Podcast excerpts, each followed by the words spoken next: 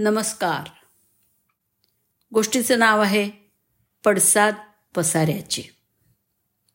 घरभर पसरलेल्या वस्तू पुस्तकं कपड्यांचा पसारा खरकट्या भांड्यांचा ढीग टेबल ओटा अशा पृष्ठभागावर काही वस्तू ठेवायला अजिबात जागा नसणं.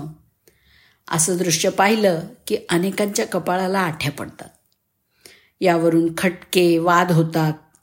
यात काही नवीन नाही आहे आणि याच्या अगदी उलट अशी परिस्थिती म्हणजे कधीकधी मी घरातला पसारा पाहिल्यावरती मला तो नको असतो म्हणून सगळं नीट आवरून ठेवते. पसारा करणारे सगळेच असतात पण आवरणारा एखादाच असतो. आणि पसारा आवरून झाल्यावर मला त्यांच्याकडनं हे ऐकायला मिळतं. आई तू कशाला आवरलास तो पसारा? अगं आमच्या वस्तू त्याच्यामुळे आम्हाला सापडत नाहीत. त्या पसाऱ्यामध्ये असतात तेव्हा त्या आम्हाला माहीत असतं कुठे आहेत ते. आम्हाला त्या लगेच सापडतात. तिथून आम्ही घेतो.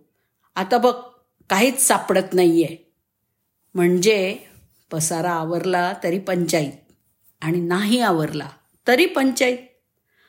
पण एकूणच घरातला हा पसारा चिंतेचा किंवा ताणतणावाचा ट्रिगर ठरतो का? हा मोठा विचार करण्यासारखा प्रश्न आहे.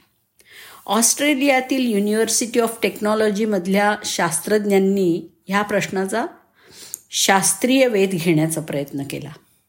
जेव्हा आपल्या आसपास लक्ष विचलित करणाऱ्या अनेक गोष्टी असतात तेव्हा त्यातली प्रत्येक गोष्ट आपल्या मेंदूचं लक्ष वेधून घेण्यासाठी धडपड करत असते.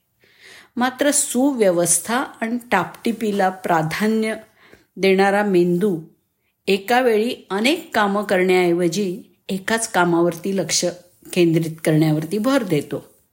टापटीप वातावरणामुळे मेंदूचं लक्ष वेधून घेण्यासाठी चाललेली चढाओढ कमी होते. परिणामी मानसिक भार कमी होतो आणि काही जण असंही असतात जे अशा लक्षवेधी गोष्टींकडे सहज दुर्लक्ष करू शकतात.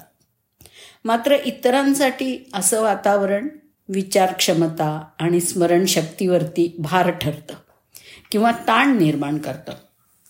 एवढंच नाही तर पसाऱ्यामुळे अन्नसेवन उत्पादकता मानसिक आरोग्य पालकत्वासंबंधी निर्णय यावरती सुद्धा गंभीर परिणाम होतो असं या संशोधकांना आढळलं. घरातल्या पसाऱ्याचे हे दुष्परिणाम पुरुषांच्या तुलनेमध्ये महिलांवरती जास्त होतात. पसारा असलेल्या घरातल्या साठ जोडप्यांचा अभ्यास केला असता महिलांमध्ये कॉर्टिसॉलचं म्हणजे ताणतणावाशी संबंधित असलेल्या हॉर्मोनचं प्रमाण अधिक आढळलं. अर्थात याची कारणं सामाजिक पण आहेतच. घराची जबाबदारी आपल्यावरती जास्त असल्याची महिलांची भावना असल्यामुळे या मुद्द्यावरून टीका टिप्पणीची भीती महिलांना जास्त जाणवत असल्याचं शास्त्रज्ञांनी नोंदवलं आहे. अर्थात अशा परिस्थितीमध्ये पसारा हे कारण आहे की परिणाम?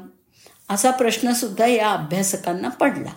काहींसाठी पसारा हा चिंतेचा तणावाचं कारण ठरत असला तरी काहींच्या बाबतीत मानसिक आरोग्य उत्तम नसणं हे गबाळेपणाला कारणीभूत ठरतं. दुसरीकडे चित्रातल्यासारखी प्रेक्षणीय घरं ठेवण्यासाठी जीवन जीवाचं रान करणं हे सुद्धा उत्पादकतेला मारक ठरू शकतं. म्हणूनच पसाऱ्याचा आपल्या मनावर नेमका काय परिणाम होतो हे जाणून घेणं हा कळीचा मुद्दा आहे. त्या दृष्टीने प्रत्येकाने आपल्या आपल्या मनामध्ये पसाऱ्याचे काय पडसाद उमटतात हे पाहायला हवं. धन्यवाद.